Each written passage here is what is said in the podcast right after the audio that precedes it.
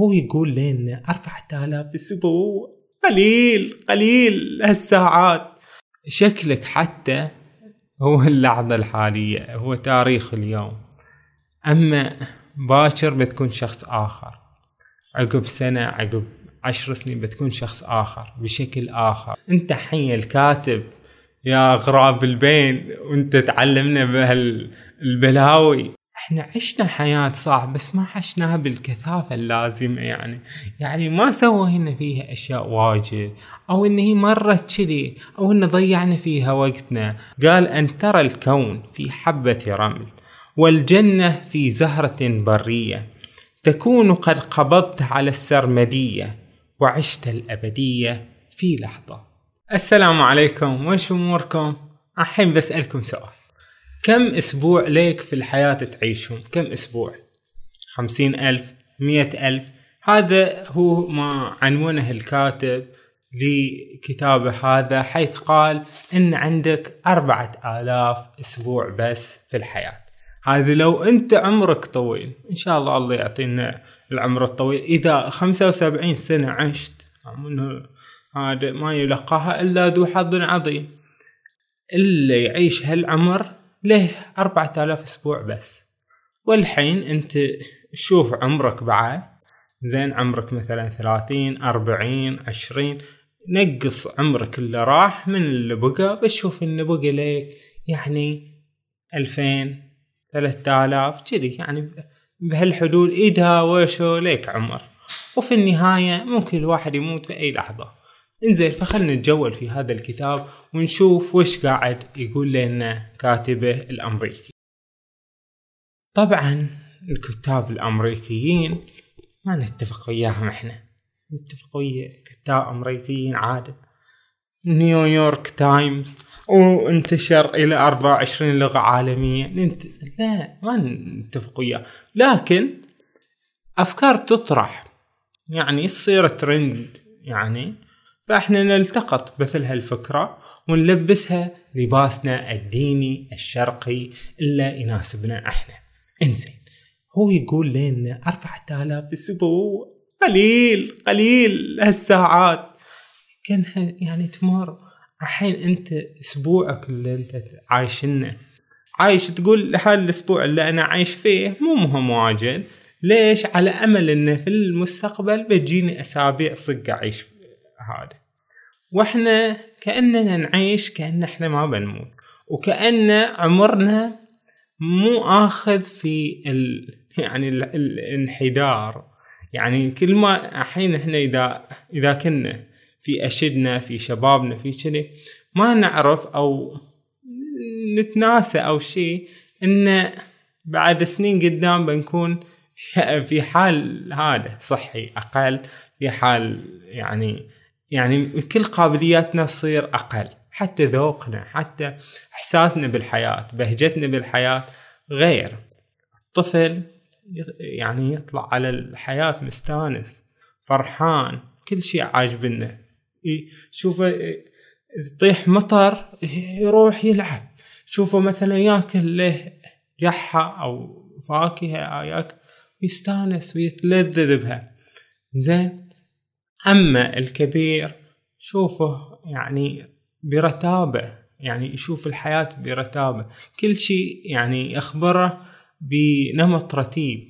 وهذه جزء من ملحمة الإنسان. ملحمة الإنسان هو هذا الصراع هذا. وشلون ممكن يكون سعيد في حياته؟ وشلون ممكن يتقبل حياته؟ وشلون يعرف شنو هي رسالته في الحياة؟ وشنو ممكن يسوي خلال هالأربعة آلاف أسبوع اللي راح يعيشهم في هالدنيا. هذا إذا الله عطاه هذا العمر الطويل. فيقول كاتبنا إن في ظاهرة مقلقة عند يعني كل واحد بلغ الثلاثين زين؟ وحتى في العشرينات يعني الإنسان يحس بها بس كل ما يكبر يحس بها أكثر. وش هي هالظاهرة؟ يبدو أن الوقت يتسارع كلما تقدمت في العمر. يعني شوف الجاهل أتذكر إحنا يعني خبرنا الحياة لما كنا أطفال كان بين السنة والسنة دهر دهر طويل.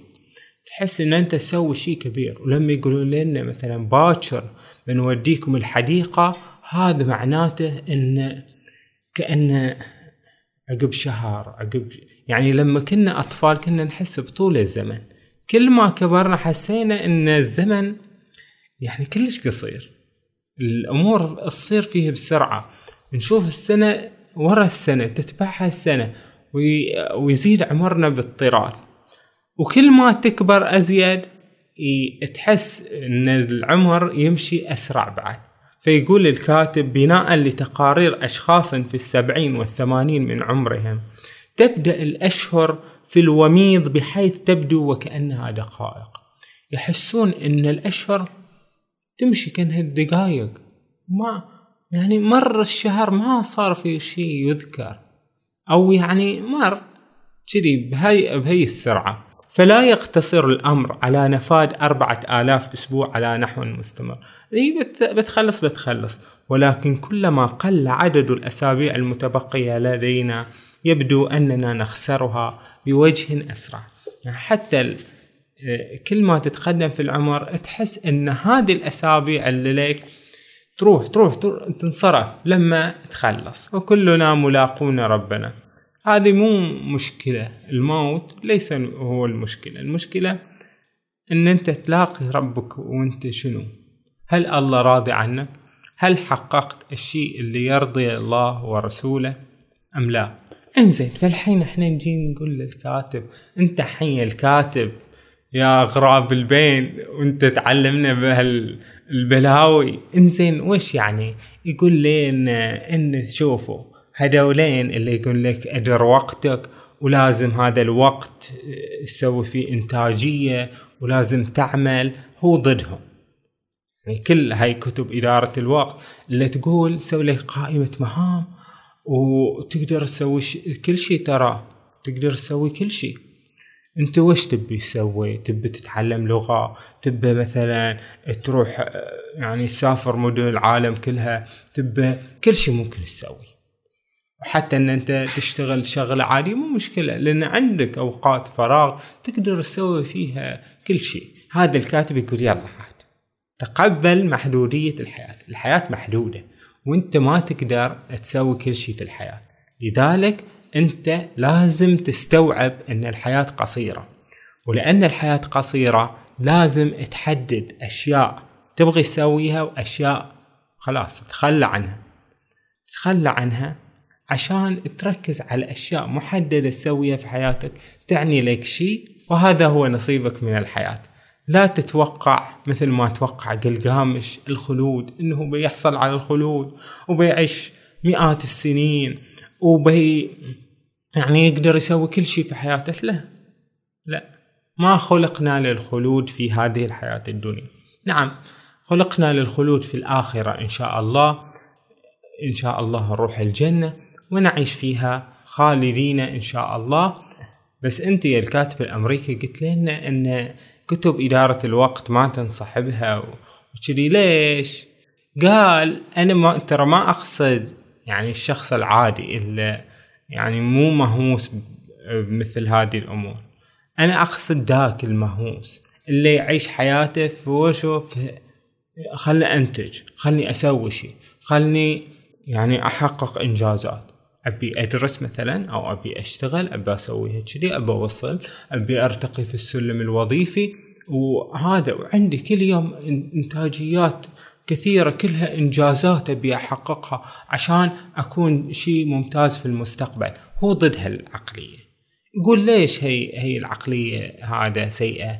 يقول إن أنت دائما قاعد تسعى لشيء في المستقبل وتهمل حاضرك. حاضرك هذه اللي عندك أنت أسابيع في الحياة. أنت عيش اللحظة عيش عيش أسبوعك هذا. أنت أسابيعك خليك ضنين بها. مو تقعد تقول في المستقبل في المستقبل في المستقبل ما بيجي ذاك اليوم اللي تعيش فيه يعني إن أنت خلاص مثلا كرموك وحصلت كل شيء وحصلت كل الأموال.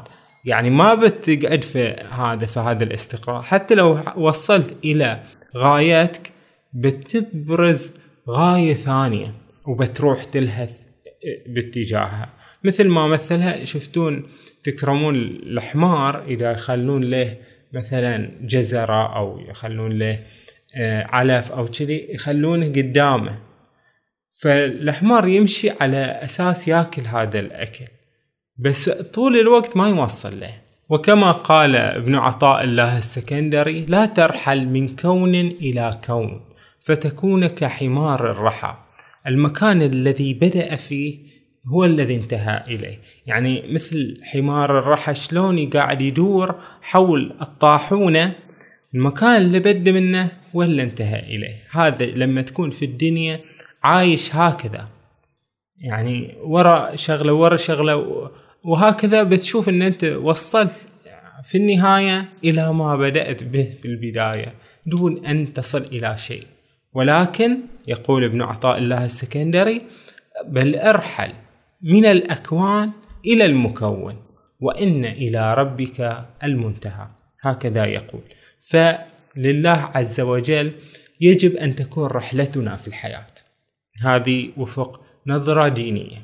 بس صاحبنا هذا بو ركمان هذا إيش عرفه يعني كلش يعني مو كلش يعني نظرتهم الدينية سيئة. يعني حتى إنزين آمنوا بالمسيحيه انزين حتى هذا يعني يعيشون حياة مادية صارت حياتهم جدا مادية. فيقول كاتبنا إن هذولين اللي الحين في هالزمن يعيشون قلق الإنتاجية. ما يعيشون في الحياة يعيشون بس عشان أسوي أشياء أنجز. تروح وين أصلا؟ يعني لو أنجزت وأنجزت وقدمت وسويت آلاف الاجتماعات وحققت الكثير من الأرباح لشركتك. ويعني سويت أشياء متعددة. في النهاية ما إيش؟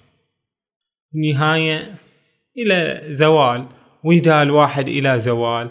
هذا السي في مالك يعني هل بيتحدثون عنه؟ منو بيتحدث عنه؟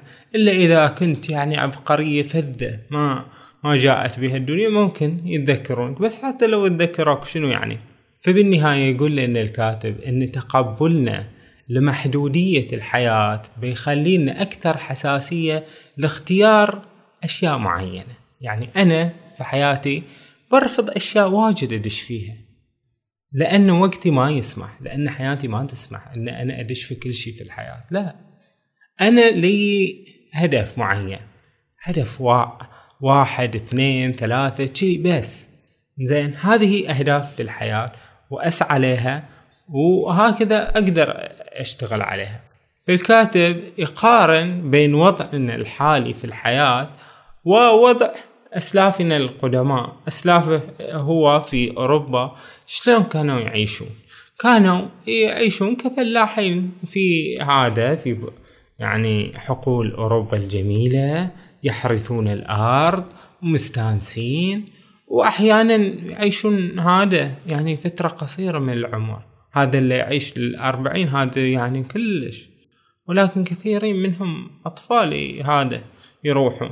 ولكن هذا الفلاح في في ذلك الزمان كان سعيدا بوقته.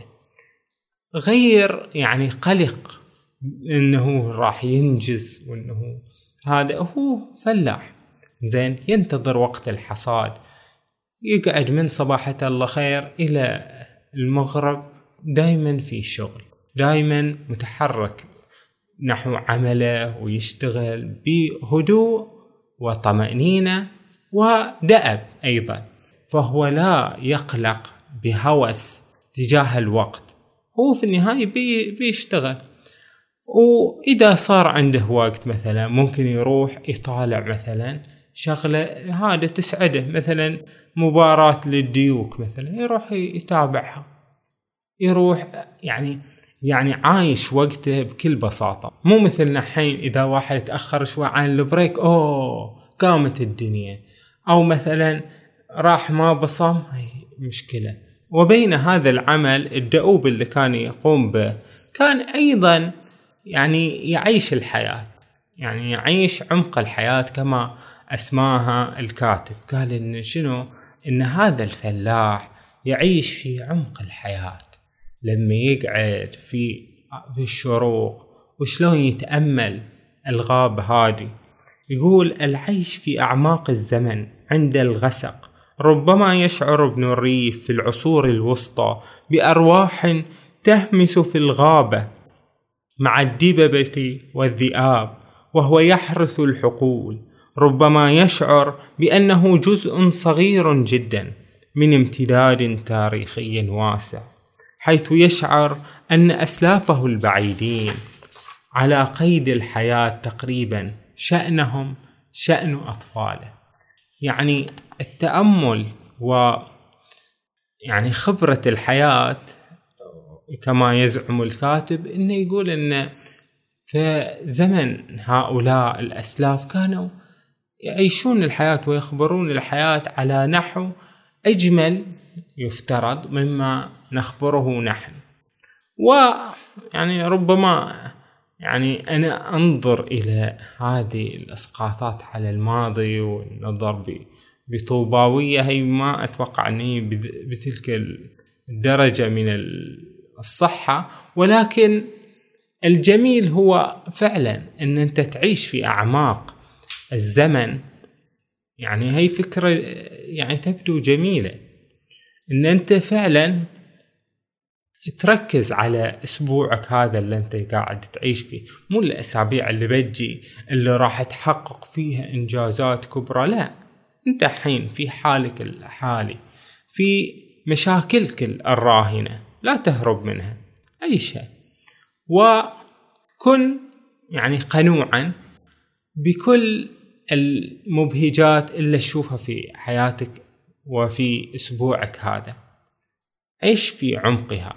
فكلما دققت في الحياة وجدت الجمال. فالجمال كامن في تفاصيل الحياة. لذلك كتبت أنا يعني كتعليق على مثل هذه الفكرة. قلت نحن قطرات الشلال الماضية نحو الهاوية. إحنا البشر قطرات كل واحد مننا قطرة نشكل في مجموعنا شلال.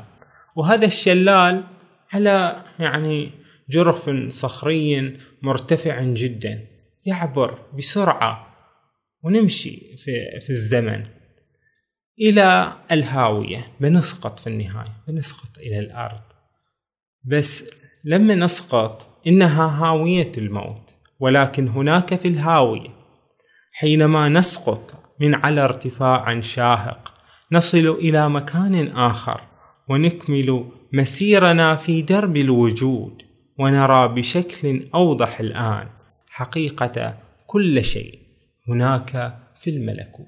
يعني شبهت حياتنا هذه بأنها كالشلال.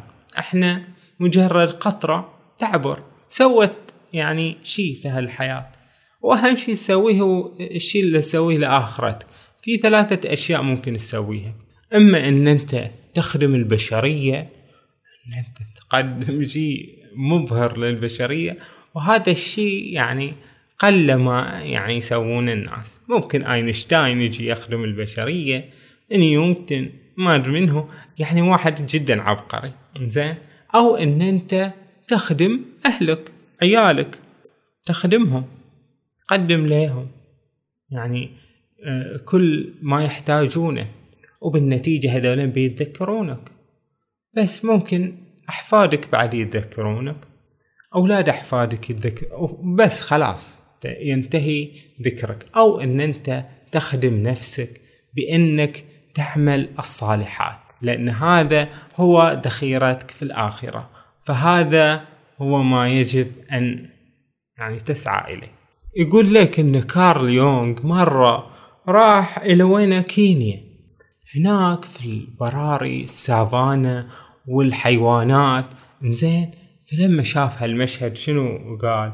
يقول رأينا على شفا الأفق قطعانا ضخمة من الحيوانات غزلان ظبيان أبقار وحمر وخنازير وحشية تحركت القطعان وهي ترعى برأسها إلى الأمام مثل الأنهار البطيئة. نادرا ما كان هناك أي صوت باستثناء صرخة حزينة لطائر جارح. تخيل يعني هذا المشهد. زين ها مشهد جميل. كان هذا سكون البداية الأبدية. أصبح العالم كما كان دائما في حالة لا وجود. ابتعدت عن رفاقي حتى أصبحوا بعيدا عن الأنظار. راح بروحه واستمتعت بالشعور بالوحدة الكاملة. هذه يعني نظرته لما يعيش في أعماق الزمن هذه الفكرة اللي قالها الكاتب. إن أنت تعيش في أعماق الزمن بتحس إن أنت عشت الحياة يعني بكثافة أعمق. يعني مشكلتنا إن إحنا نحس إن إحنا عشنا حياة صح بس ما عشناها بالكثافة اللازمة يعني. يعني ما سوينا فيها أشياء واجد أو إن هي مرت كذي أو إن ضيعنا فيها وقتنا أو كذي. يعني دائما تجينا هالمشاكل. بس هو يقول الكاتب إن أنت لما تقتنع إن أنت ما بتسيطر على وقتك. يعني مو ما بتحصل يعني الفائدة النموذجية من الوقت بشكل هائل. لا الوقت في النهاية يعني الساعة تبي تحللها إيش قد ساعة بتعبر بتعبر بسرعة. يعني ساعة تقدر تمغطها كذي وتخليها ساعتين ما يصير. هي ساعة واحدة. فبالنتيجة الوقت يخلص بسرعة. وانت لازم تحدد لك الأشياء الأهم عشان تسويها. لأن انت ممكن تعبي وقتك بأشياء قد تكون مهمة بس يعني تقلل وتهمل من الأشياء الأهم الأشياء الأهم اللي كنت تبغي تسويها. بعد امتداد لفكرة الغوص في أعماق الزمن اللي طرحها الكاتب أنا يعني أطرح يعني شعر قاله ويليام بليك شعر جميل. يقول أن ترى الكون في حبة رمل. الكون الكامل شوفه في حبة رمل يعني التأمل التأمل في الحياة وأحيانا في لحظة في لحظة مشرقة من حياتك تقدر تشوف الأبدية تعيش الأبدية في لحظة. هذا ما قاله الشاعر وما يعني أراد التعبير عنه. قال أن ترى الكون في حبة رمل والجنة في زهرة برية تكون قد قبضت على السرمدية وعشت الأبدية في لحظة. لما تشوف زهرة برية جميلة كذي وتشوف حبة رمل تحدق فيها فترى فيها الكون كله. يعني تختصر الأبدية في لحظة. أحيانا فعلا يعني نحس ان مرت سنين بدون معنى. ولحظة ويوم أو خلينا نقول جلسة ساعة يعني ساعة مهمة في حياتنا. زين يعني تحس إن أنت عشت فيها شيء كبير من حياتك. ذكرى ما تنساه من حياتك. فهذه الحياة. الحياة أنت تقدر مو إن أنت تسوي أشياء واجد بل إن نوعية هذه الأشياء ومعناها بالنسبة لك. مو لازم إن أنت كل يوم مهاجر لمني ومن هناك وتكثر من التجارب. الكاتب ما ينصح بهالشيء. يقول لأن أنت بتسقط في فراغ وجودي. بشوف إنه آه سوينا هالشيء سوينا هالشيء بعد لازم أروح أماكن ثانية. بشوف إن أنت تشرب كأنك تشرب من ماي البحر. كل ما تشرب ترجع عطشان. بس إن أنت تكتفي بتجاربك يعني مو سالفة إن أنت تكتفي يعني تزهد في في أي تجربة أنت حابب تسويها وإن تشوف إن هي مفيدة لحياتك. لا بس إن أنت تهتم بمعنى ما تعيشه. وتركز عليه فهذا هو الشيء المهم. أحيانا يضيع الناس أوقاتهم في عمل يعني ما يضيف لهم شيء وهذا هذا العمل يعني يستنزف حياتهم سنين حياتهم عشان يدبرون لقمة عيش. وهاي يعني مشكلة الإنسان بس إنه يعني يصر على العمل في في شيء ما يحقق له هدفه من الحياة هي مشكلة حقيقية. بس صاروا أرباب الأعمال يحسون إن هذا اللي يعمل عندهم اشتروا وقته. يعني أخذوا وقته يعني مثلا خلال هالثمان ساعات أنت تكون عندنا وتحقق كل شيء ومو مسموح لك تسوي أي شيء ثاني. إنزين. ف وهذا هذا هو العمل العالي بهالطريقة. مع إن هذا الشيء مو صحيح. المفروض إن الموظف يتعاون مع مديره من أجل يعني تحقيق ذواتهما اثنينهم يعني حقق ذاته هذا الموظف بإنه يسوي شيء يفيده هو ويفيد مديره أيضا. بس الحياة ليست بهذه يعني الطوباوية. يقول لك الكاتب كل ما ضغطت نفسك في العمل جاتك أعمال أخرى. هذه يعني المدراء إذا شافوك مثلا يسوي شغل يجيبون لك شغل ثاني. زين ما بيعطونه ذاك الشخص الكسول عشان يسوي. يجون لك أنت لأن أنت كفو. إنزين كذلك الحياة. أنت كل ما بتقعد بسوي بسوي أشغال الأشغال ما بتخلص. بتجي أشغال غيرها. بس الأهم من ان أنت تسوي الأشغال إنك تسوي الأشغال الأهم الأهم الأهم اللي فعلا يعني لما تكون على فراش الموت تكون مستانس لأن أنت سويته. ايا كانت قيمك في الحياة. أنت قعد مع نفسك وشوف شنو هي قيمك في الحياة. قيم الدينية. هي أول شيء. إن أنت تبغى تحقق أشياء دينية لك يعني تفيدك في دنياك وفي آخرتك. كذلك أنت تبي تحقق شيء في الحياة. تبي يكون عندك يعني هدف سامي تعيش عشانه. زين؟ هذا أيضا ضعف. أحيانا هذول المهووسين بالأعمال والإنتاجية وكذي يهملون كثير من الأمور المهمة المهمة جدا. وإن كانت ما ما يصرفونها من ناحية يعني إنتاجية. يعني إن أنت مثلا واحد قريب لك مثلا مريض تروح هذا ترعاه مثلا تعوده. يعني يعني أشياء اجتماعية بهالطريقة ما لها عائد مادي أو كذي بس لها عائد يعني إنساني لحياتك كامل هاي هالشي ما بتنساه. لما تبني علاقة مع شخص هذا الشيء يظل في حياتك كلها ويعطي لحياتك معنى وقيمة. بدل إن أنت تقعد مثلا تسوي أشغال في بريدك الإلكتروني أو إن تكون عندك مثلا هواية إن أنت تكون تطبخ مثلا أو إن أنت تروح تتمشى وبس تبي تتمشى. أو إن أنت مثلا تقعد الصبح تبي تقعد في البيت كسول ما ما تبي تشتغل ولا تبي تسوي شيء. إن أنت تعيش الكسل شوي زين هذا هذا هذا يعني ترياق للمهووسين بالأعمال وكذي. مو ل يعني مو نصيحة يقولها للكسالى يقولها للدولاك اللي كلش اللي عايشين حياتهم بالقلم والمسطرة. لازم نسوي ولازم كذي. تمر عليهم السنين ويرون في النهاية إنهم ما حققوا شيء ترى. إن هذه الأشياء اللي كرسوا حياتهم من أجلها ما ما وصلوا ل... لشيء يرضيهم. قد يحققون أموال قد يحققون إنجازات سمعة كذي بس انه ليس هذا كافيا. لماذا ليس هذا كافيا؟ لأن كما يقول الكاتب لا أحد يهتم بما تفعله. ترى يعيش الحياة الإنسان طول عمره وبعدين يكتشف إنه ما في أحد اهتم به بالدرجة الكبيرة يعني. يعني ما حد من هو أصلا بيهتم إن أنت مثلا أنجزت هالإنجازات الهائلة وكذي يتابع سي فيك يشوف كذي؟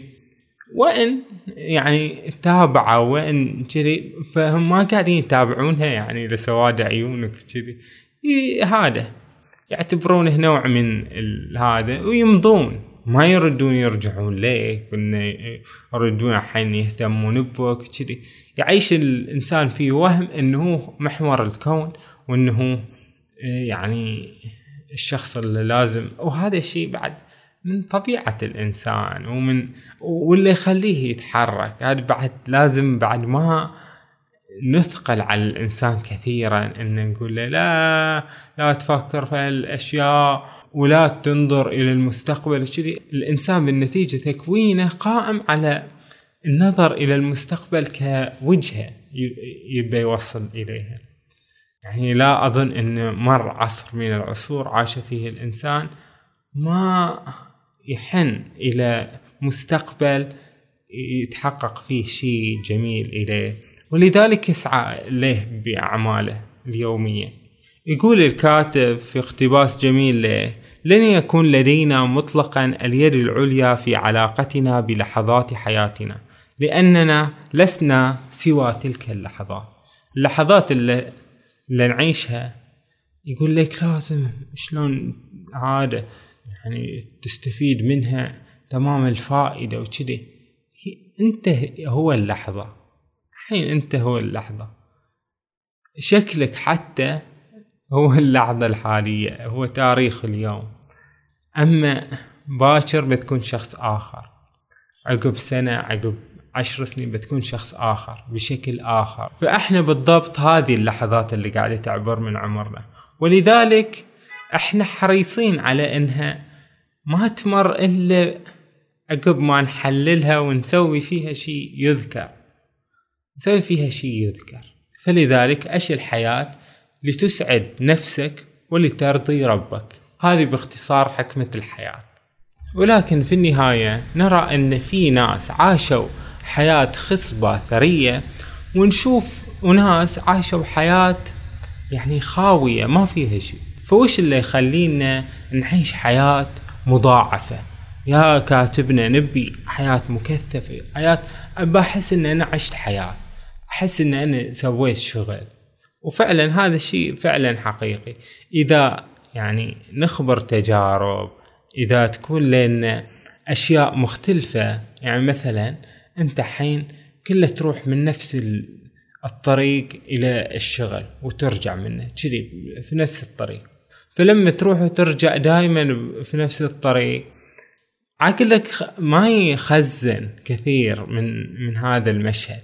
ولكن لما أنت تروح من طرق مختلفة تحس إن أنت يعني لا اراديا عشت حياة أكثر لأن عقلك قاعد يخزن تجارب مختلفة. فعلى هالأساس أنت لازم تعيش الاختلاف والتغير شوي. كل ما كانت حياتك يعني تلتزم بروتين صارم شفت إن الحياة خاوية. وحتى لما تذكرها لأحفادك تقول إن أنا عشت الحياة بهالطريقة. زين كل ما كان فيها أحداث وكل في يعني فيها تنوع فيها هذا بتشوف إن حياتك أجمل. فلذلك يقول لنا الكاتب كن فضوليا. خلك فضولي. مو بس يعني تعيش في صومعتك في في الشغل والبيت وكذي وخلاص. لا كن فضوليا. حتى في علاقاتك مع الآخرين حاول تفهمهم أكثر. يعني لما تتحدث مع شخص وتسأله وش أخبارك قول لي الله الله يستر ما أدري وش. أنت ممكن تقطع الكلام تقول إن شاء الله خير وخلاص توقف هذا الكلام. أو تقول له شلون؟ وهذا.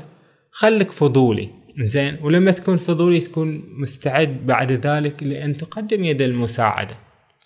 وهذا وتخوض تجربة مع هذا الشخص وذاك الشخص. وفي النهاية تعيش حياة ثرية. ينصحنا الكاتب بكثير من الهوايات الجميلة مثل التصوير مثل رسم رسم الطبيعة مثلا خلينا نقول.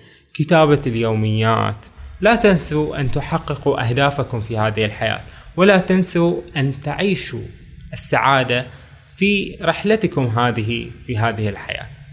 وفي النهاية حياتنا قصيرة وليس لدينا الوقت الكافي لفعل أي شيء فلذلك يجب أن نتخير يعني أفضل الأعمال لكي نقوم بها أفضل الأشياء اللي فعلا نجدها يعني بتخلصنا في الدنيا وفي الآخرة وبنحقق فيها ذواتنا إلا ترضينا وترضي ربنا إن شاء الله.